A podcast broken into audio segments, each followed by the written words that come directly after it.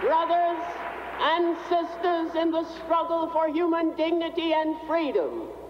I am here to represent the struggle that has gone on for 300 or more years, a struggle to be recognized as citizens in a country in which we were born.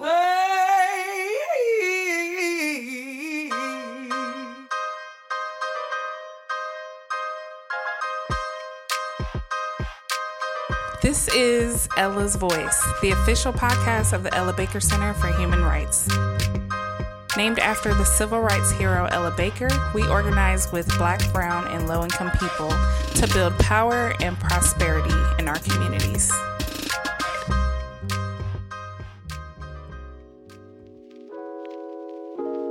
Welcome to another episode of Ella's Voice. If you follow the Ella Baker Center or our executive director, Zach Norris, on social media, you probably know that the paperback edition of Zach's book, Defund Fear, dropped earlier this year. In Defund Fear, Zach draws on his many years of organizing experience at the Ella Baker Center to lay out a blueprint for how we can reimagine public safety beyond prisons, police, and punishment.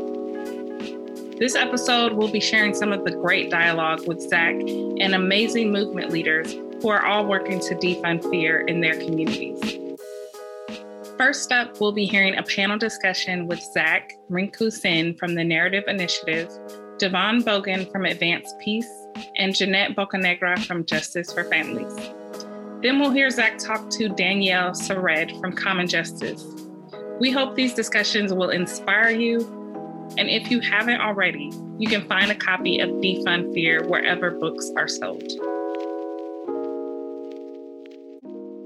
Welcome, everybody. It's really great to uh, be with you, and thank you so much for joining us.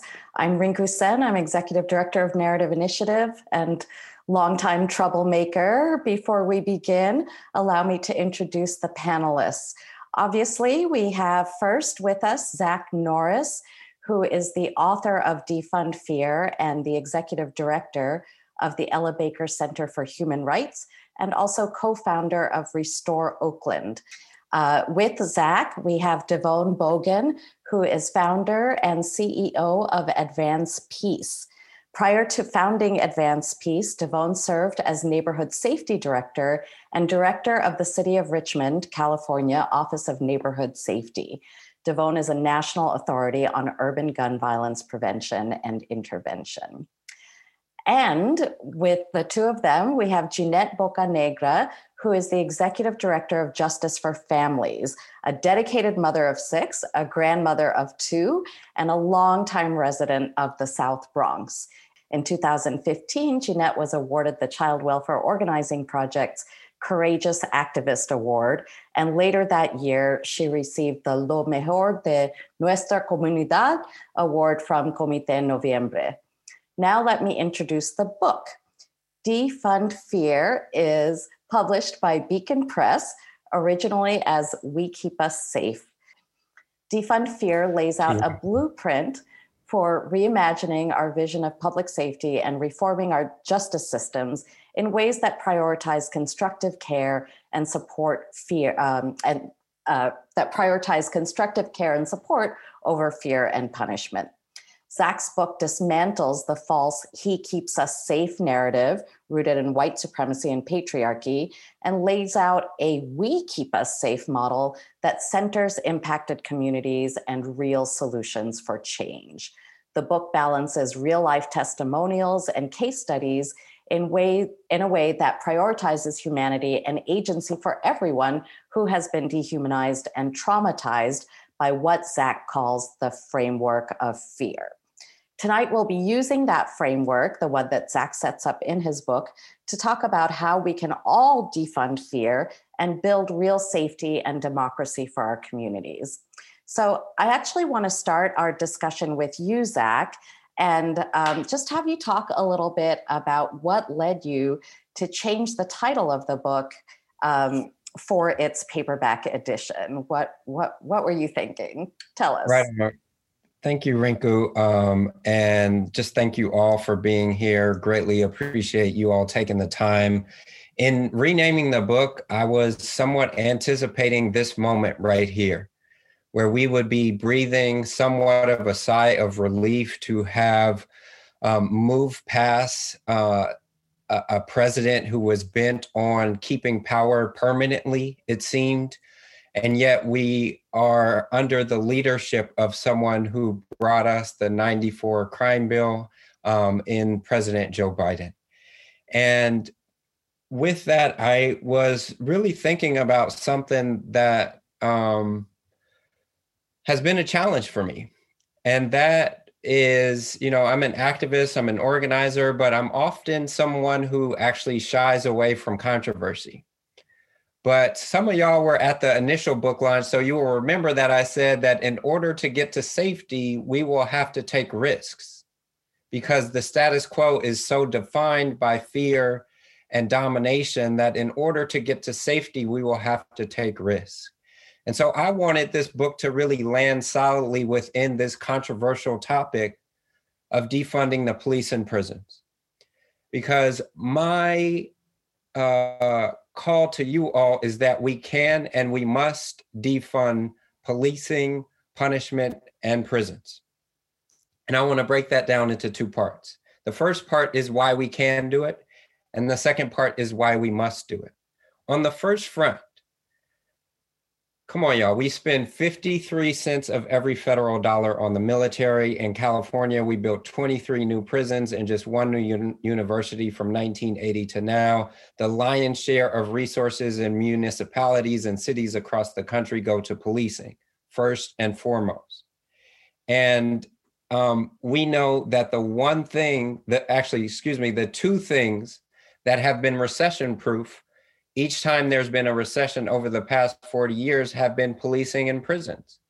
And so while education was getting cut and healthcare and housing and all of the things that really keep us safe, policing and prisons continued to grow and grow and grow. And so we can do this because the money is there. We spend, you know, 1.2 trillion dollars on incarceration alone per year those resources should be shifted towards actually um, ensuring that people have a, a, roof over their head, have food on their table, can support their loved ones. So that's why we can do it. Why we must do it, I think, should be obvious post COVID 19. I never thought you would need to say that we need a public health solution to what is the quintessential public health problem a global pandemic. But when you haven't paid for public health infrastructure, you can expect to fail when this global pandemic arrives. And that's what we've seen in this country. That we can't think about taking care of public safety if we haven't taken care of the public. And COVID 19 really laid that bare for everybody to see. So that's reason one why we why we must do it. And I think the second reason um, really just goes to the heart of democracy itself. This is um, something that uh, I think is a problem for the Democratic Party um, because they have been, uh, it's been a bipartisan effort, right, to continue to uh, funnel resources into punishment, policing, and, and prisons. And so now this same Democratic Party has to really respond to what they are going to do. And I know we're going to talk about that. But the larger issue is that um, the power and influence of policing and the punishment industries have grown. Each and every year, those that social safety net was being cut, and punishment and prisons continue to get more and more resources. It meant their political power continued to grow as well. And so when all you do is really fund police, you shouldn't be surprised then if you wind up with a police state. And that's what Donald Trump really inherited and tried to make his permanent um, power grab. But thankfully, we were able to move past that moment. And um, we have begun the work necessary to turn things around. Um, and what I really wanted to name with the title shift is that it is going to require ongoing and continued work to advance a books not bars, jobs not jails, healthcare and housing not handcuffs agenda. And I know you know a little bit some of, something about this, Rinku, being in Texas, where just recently in Austin, they took resources from actually defunding the police department and supporting housing for unsheltered communities. That's the kind of shift that we need to be seeing in cities and states across the country. And it's one of the things that gives me hope that despite all of the infrastructure, um, we've all of the work we've done in digging ourselves into this hole that we have a real opportunity to get out of it. So I hope that helps to answer that question. Yeah, thank you so much. I I want to just um, note how beautifully the book takes these uh, big trends in our criminal le- legal system, the scapegoating of communities that are vulnerable because of poverty or discrimination, the racial bias that's built into that system. And one thing that's so uh, wonderful about the book, Zach, is that you um, present stories of not just not just case studies of whole communities, but the direct experiences of people who are navigating the system and living with and around and in it.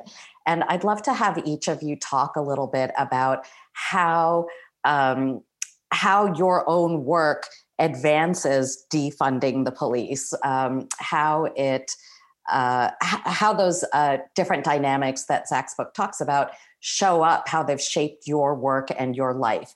And Jeanette, I'm actually going to start with you, if that's okay.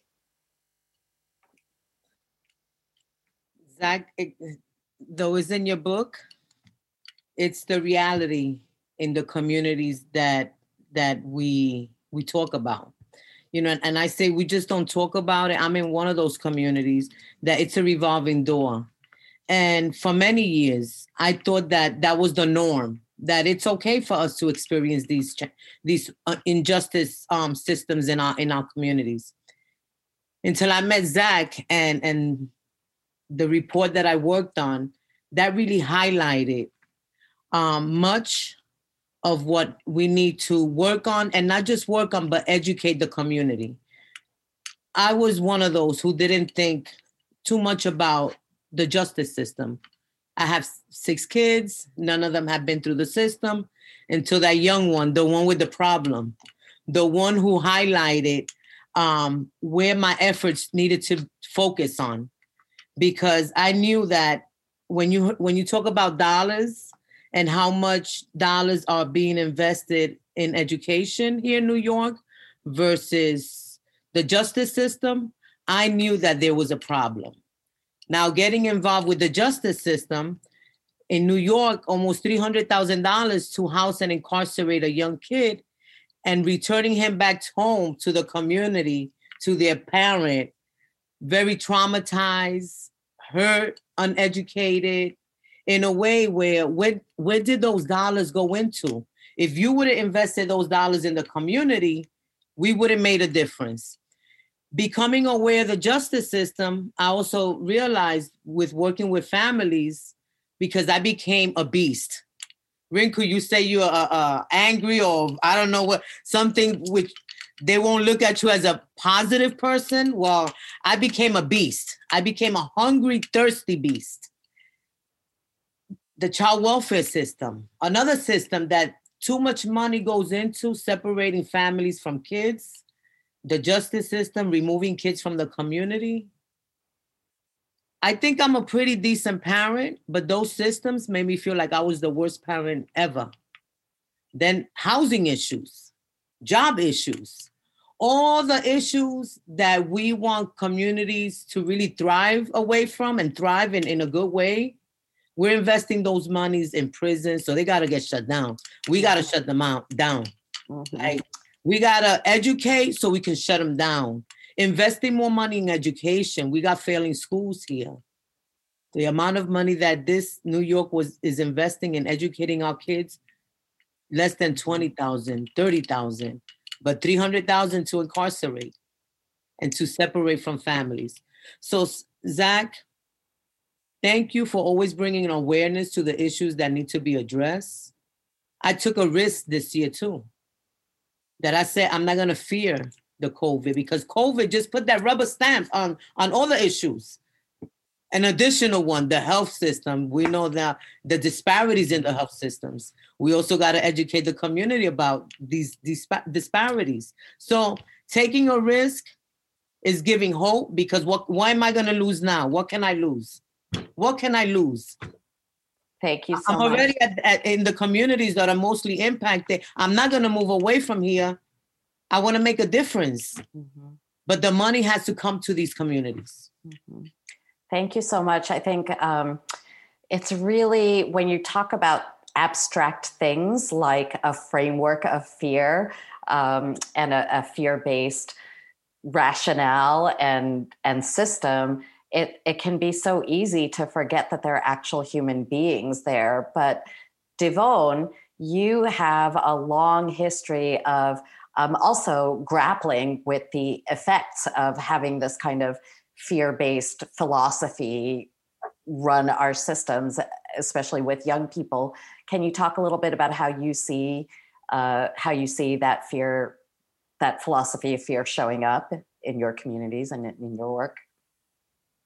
Absolutely. First, let me say hello to everyone uh, joining us tonight. Thanks, Zach, for uh, inviting me to participate this evening, and, and certainly thank you for uh, the wonderful work in your book.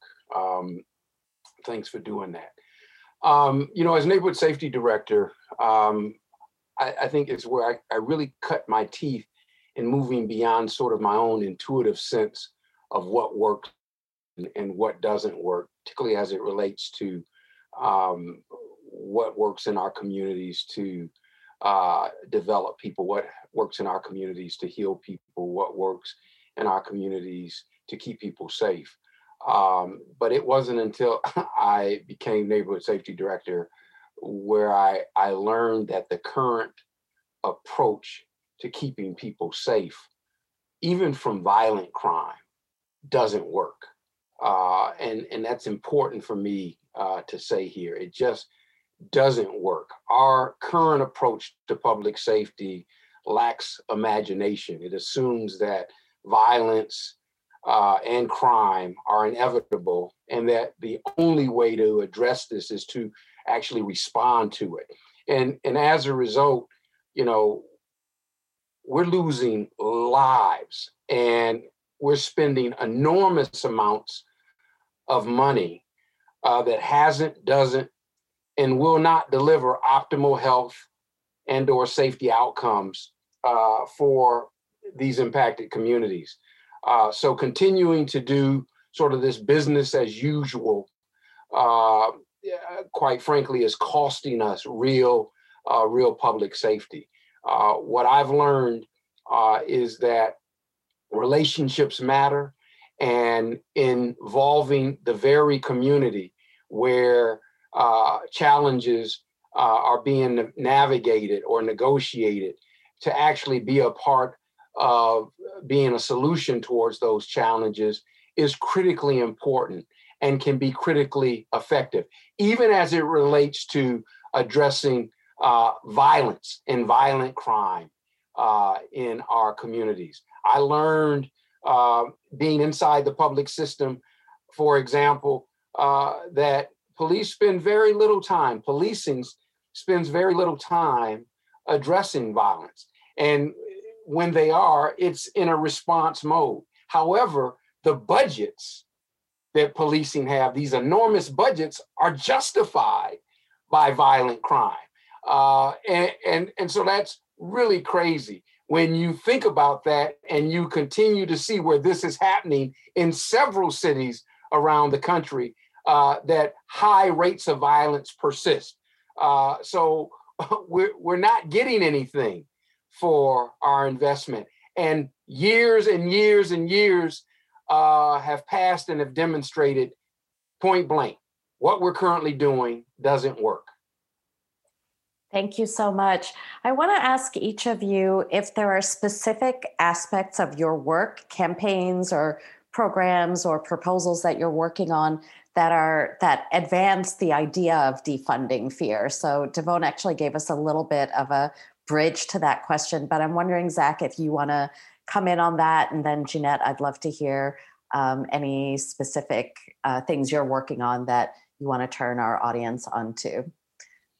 Yeah, Go for it, um, both Devone and Jeanette are doing amazing work to advance opportunity for young people and adults. So I'm really excited to hear their responses. I will say that we have fought, you know, for over a decade to close youth prisons across the state of California. And when people hear that, they think, oh, well, that that's not a pro public safety strategy. That's just closing youth prisons. But actually, as we did that, youth crime continued to decline during that same period as we were closing youth prisons. And it's because young people were being abused and maligned um, and basically were being prepared for the adult prison system inside of these youth prisons. So by actually shifting away from the state run youth prison model, we were both advancing human rights um, but also advancing public safety. And that's the thing I think people don't always pick up on. But by organizing um, young people and their families, we were able to shift the dynamic from where legislators thought we should be discarding these youth to now understanding we should be discarding these youth prisons the youth prisons are actually the problem. The young people are not the problem. We see their families. We see the links that they are going to to actually support their children and grandchildren. And that's the beautiful work that Jeanette has been leading, Devone have been leading. Um, I, I liken it to, you know, they say that there's a study done that radiologists, when they see a, a broken bone and they see the picture of the person who, of that x-ray they're they're much better able to diagnose the problem. Because when we're attuned to people's humanity we act with greater skill and compassion right? And so what we were doing when we were organizing and bringing young people with their families we were recontextualizing these folks who have been derided as the youth predator, youth super predators, right? We were showing that they were part of families and communities, and we were reintroducing, so to speak, that picture of their humanity so that legislators weren't just operating off of knee jerk reactions and stereotypes, but were really seeing that just like in their community for their children and grandchildren, that each person, young person and adults, are more than the worst thing that they've ever done, as Bryan Stevenson said. So I hope that gives some sense of like the way in which our our organizing work is also about advancing public safety. It does. Thank you so much. Um, Jeanette, uh, will you go next? Yes. Two of the things that that that Justice for Family does, and I'm really great. I'm proud of that. I'm part of this amazing organization is we train system folks on how to part, truly partner with families so that there's better outcomes for young people and families. And we have a Family Leadership Institute. Education is key. If families don't understand what's going on with these systems and how these policies and local politicians that they vote for, um, what platforms they stand on. Um, so it's important to educate the families about trauma, brain develop the adolescent brain development. Because parents also forget when they were teenagers and what are the things that young people experience so that they can help. You know when i and, and also when i and healing. We have communities that are hurting not just hurting for themselves but generational trauma their families experience. So when people are hurting hurt people hurt you know how they say hurt people hurt people we need to heal communities. And when my son returned back, he was not the same kid that that they, they took away. And this goes back to how young people and and our loved ones are returning from incarceration back to the community. If I didn't understand what I learned through other families and and and the work, I would have called the cops on my son because I didn't understand the trauma that he experienced. And when they were outbursts, I learned that he was broken and something happened to him. So I was not the one who was gonna call the cops. I had to care for him. I had to understand what he what he was experiencing. I had to understand what were the triggers. Because when young people come back and our loved ones come back home, now I know why many of them return. Because also the community is not prepared to embrace someone that returned home.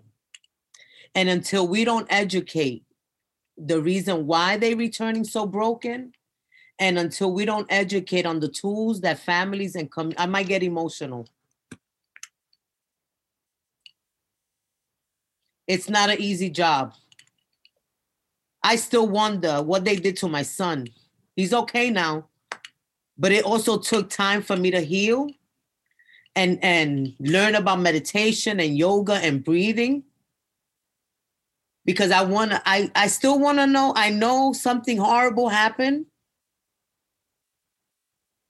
And I also blame myself as a parent because I had no control over what happened behind those doors and those walls but he was not the same kid they took away from me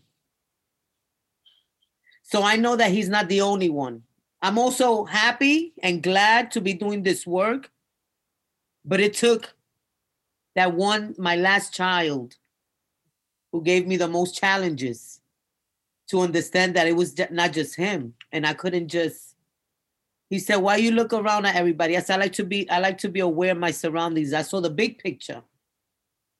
And the big picture is that this is a big puzzle that it takes all of us to do something about it. Our communities are hurting.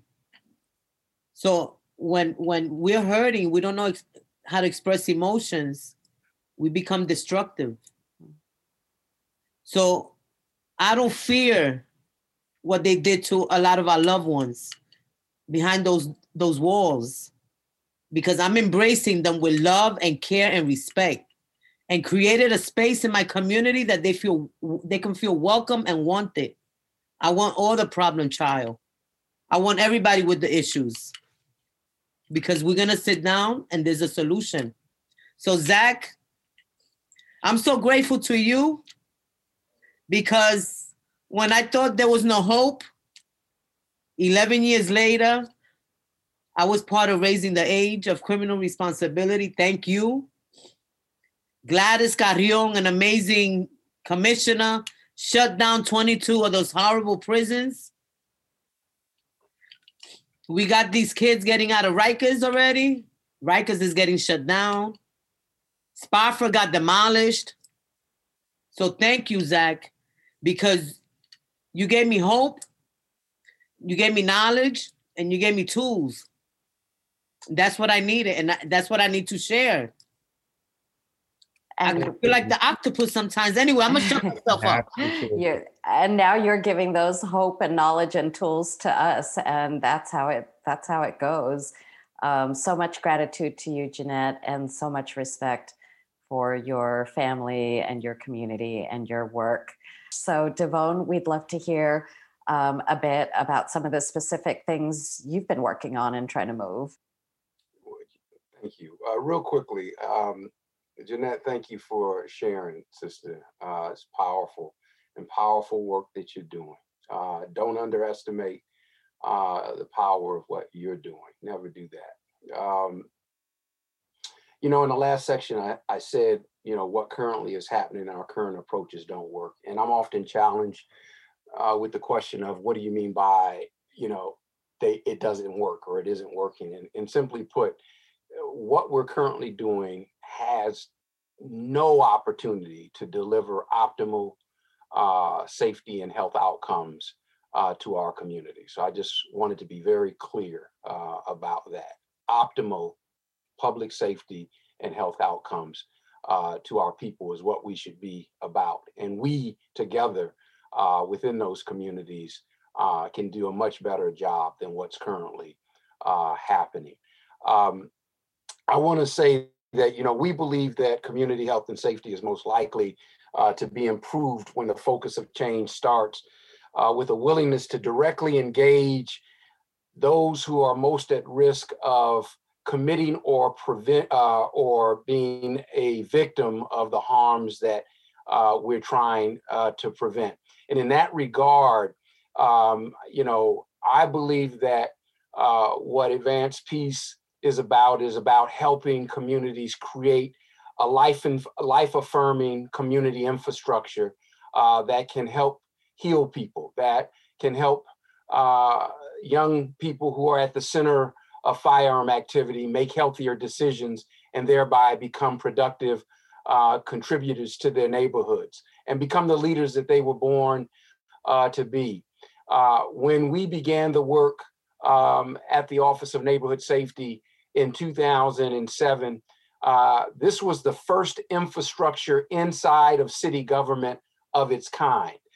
A non law enforcement agency inside city government with an explicit focus and single charge of reducing firearm assaults and associated injury and death.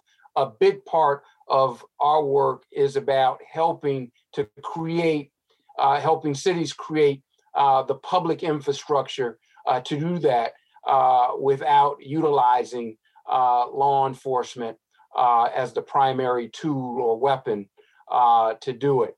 I'm excited to say that, you know, in 2007, when the office was created, uh, it was it was the office in the single office in the country doing this work in that way. Now there are more than 20 offices inside city government uh, doing this kind of work.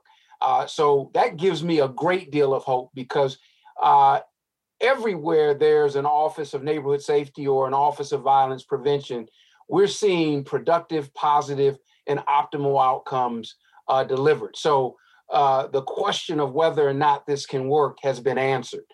We have to pay attention and we can't be afraid to infuse love into our public policy. Uh, I'm thankful to have had the opportunity uh, to spend eight, nine years in the city of Richmond, California, and thankful for the leadership on the city council and certainly um, the city manager's leadership in making something like this happen. And now we see it happening around the country in greater uh, detail and numbers. Thank you so much. It's just incredibly inspiring and comforting uh, to know that the three of you are out here doing this work. Okay, super quick. The one thing in one sentence that you want the Biden administration to do that will help defund fear and build frameworks of hope and love and um, compassion. Uh, let's start with DeVone this time, and then we'll go to Jeanette, and we'll wrap up with Zach. Very quickly, I'd like to see the uh, White House create a White House initiative or office on ending urban gun violence, sort of modeled after its current uh, White House initiative on educational excellence for African Americans, something that's truly focused on making sure that the uh, appropriate and adequate resources uh, are assigned uh, for doing this from a non-law enforcement vantage point. Period. Awesome, fantastic. Thank you. How about you, Jeanette? Get these kids out of these adult prisons. Kids don't belong in adult prisons, and invest in communities. I I don't want to. I don't like using reinvest because they've never invested in my community. Just bring those dollars into the communities that are mostly impacted but definitely get these kids out of these adult prisons. Thank you. And how about you, Zach? Um, appreciate you, DeVone and Jeanette. Um, Danielle Sered, who's with Common Justice in New York, talks about we shouldn't just say sorry, we have to do sorry.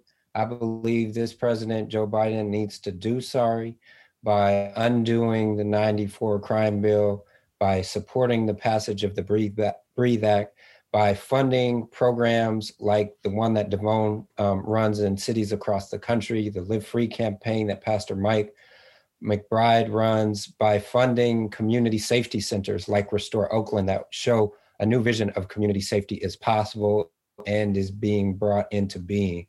So thank you all for joining. And I just want to end by saying that y'all can help bring this into being.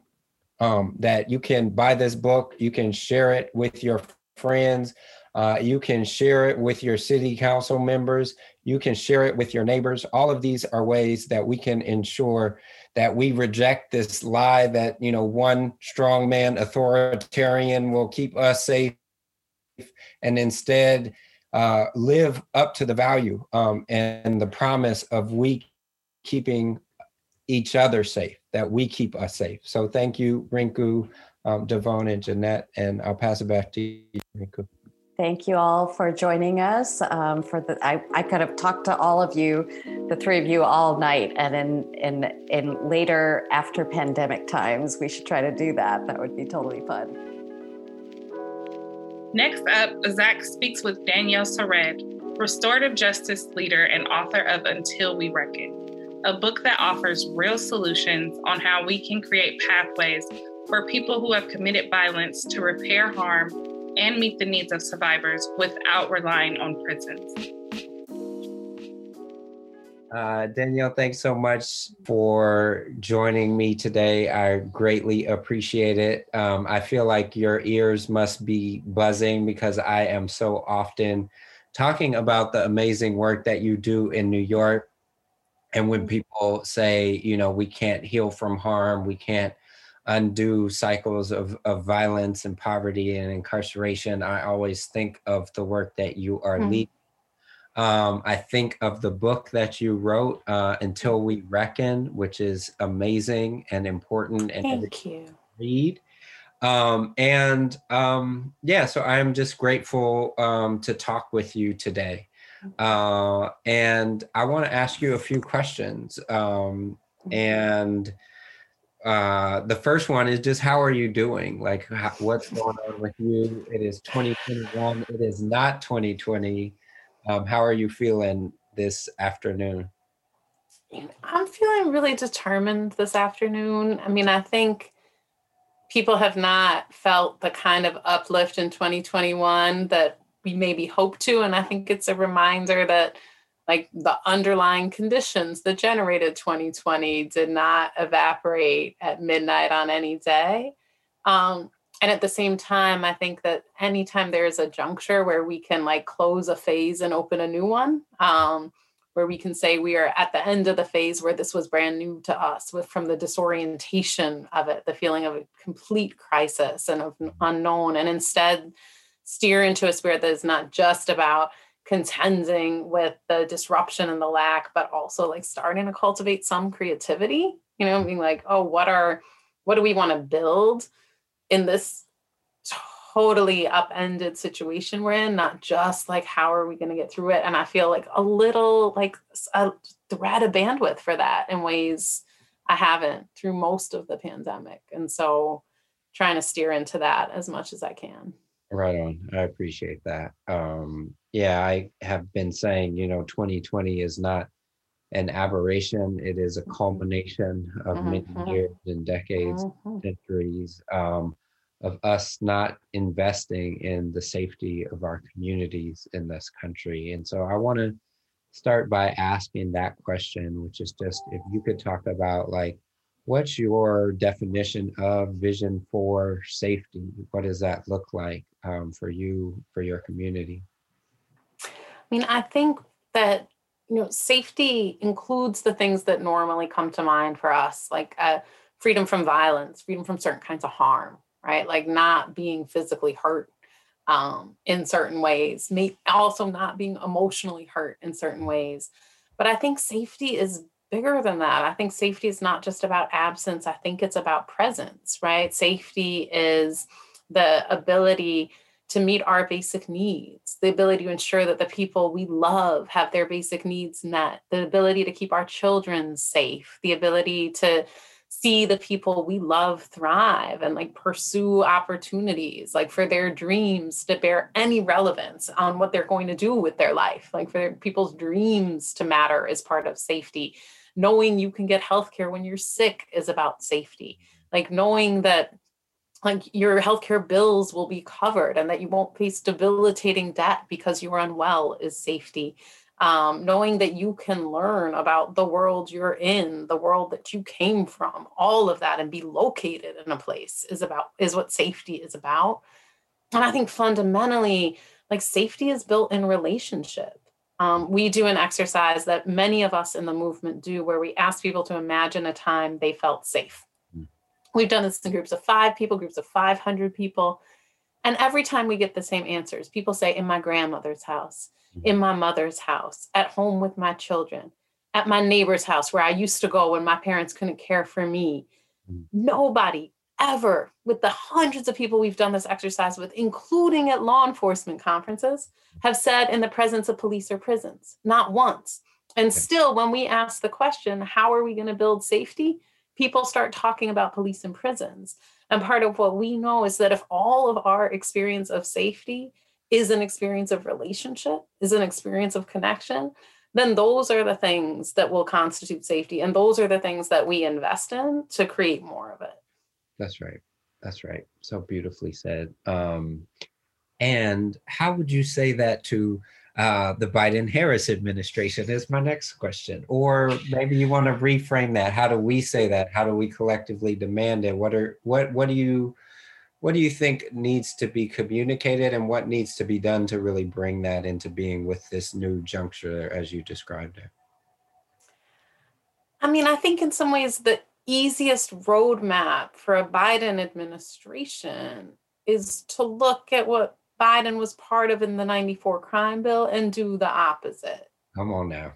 Yeah. And so if we want to think, oh, what are the variety of levers that the federal government has available to it from sentencing guidelines to practices that relate to the Bureau of Prisons to practices that relate with to how funding is distributed, which local practices are incentivized and how they don't actually have to start from scratch to identify nationally every last lever they can pull in order to affect communities because the vast majority of those levers were pulled in the 94 crime bill mm. and they were pulled in the interest of punishment in the interest of isolation like in the interest of surveillance and control and so it pro- provides an extraordinarily efficient blueprint for what it would look like to actually generate safety, to actually generate liberation, and to contend with the damage that has been caused. You know, at Common Justice, we talk about not just saying sorry or feeling sorry, but doing sorry.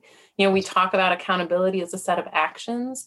And I think that this is not about shaming people. This is not about asking people to beg for forgiveness. This is about saying, like, to President Biden, so few of us get the opportunity to repair the wrong that we have done. Mm. And part of what he has earned in becoming president is a position from which he stands a chance of beginning to repair the damage that was caused by that 94 crime bill of which he had such a central role. And mm. so, like this at Common Justice, we think of accountability as an act of love. And so, in that sense, we are ready to love our president yeah. um, and that believe that you know, he's not the only one. Our nation engaged in an experiment about whether punishment would produce safety. And that experiment has failed at enormous cost to millions and millions of people. And it's now our job to call it, to call the failure of that experiment, to repair as best we can, including the things that can never be undone, hmm. and to forge a different way forward.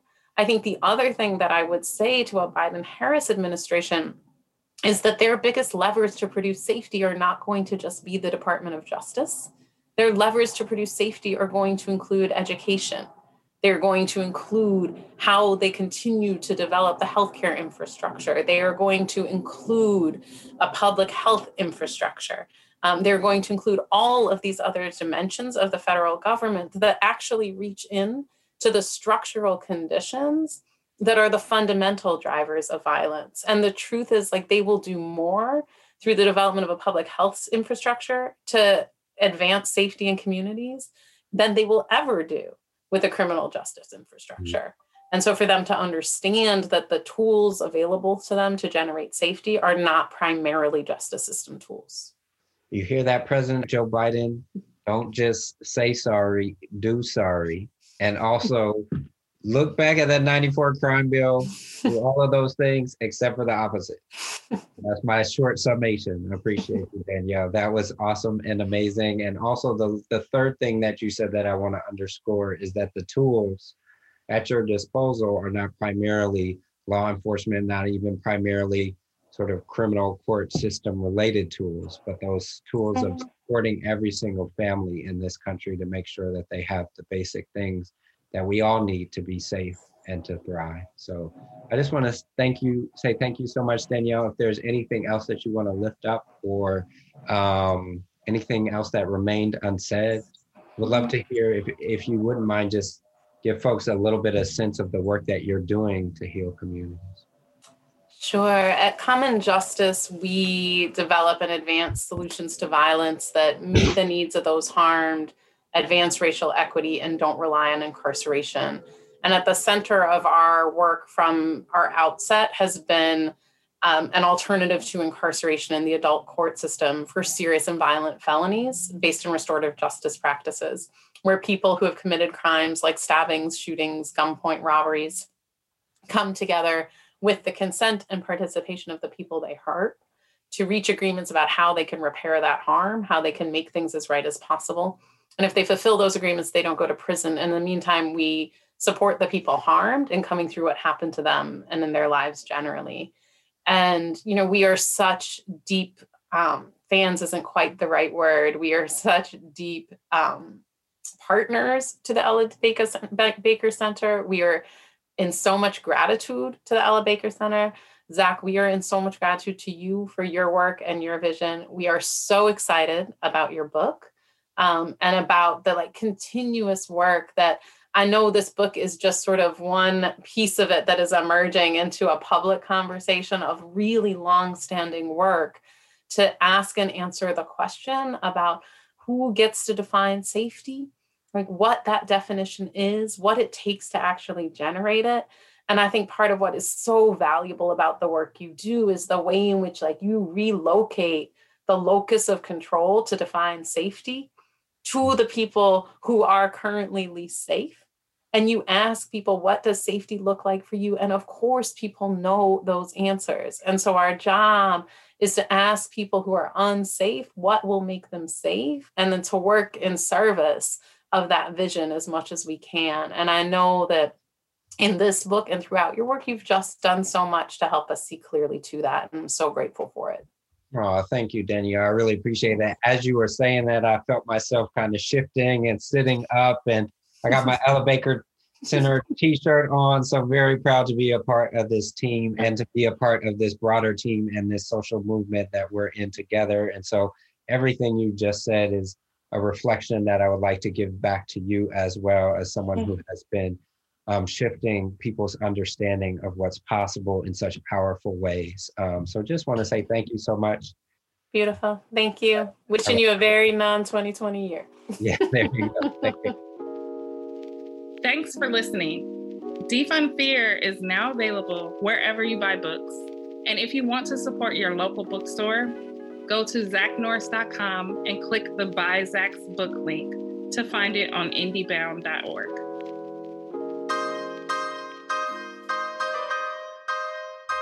Ella's Voice is a production of the Ella Baker Center in Oakland, California. If you like what you hear, please subscribe and leave a review. To become a member of the Ella Baker Center and organize with us to win jobs, not jails, books, not bars, and health care, not handcuffs, go to ellabakercenter.org.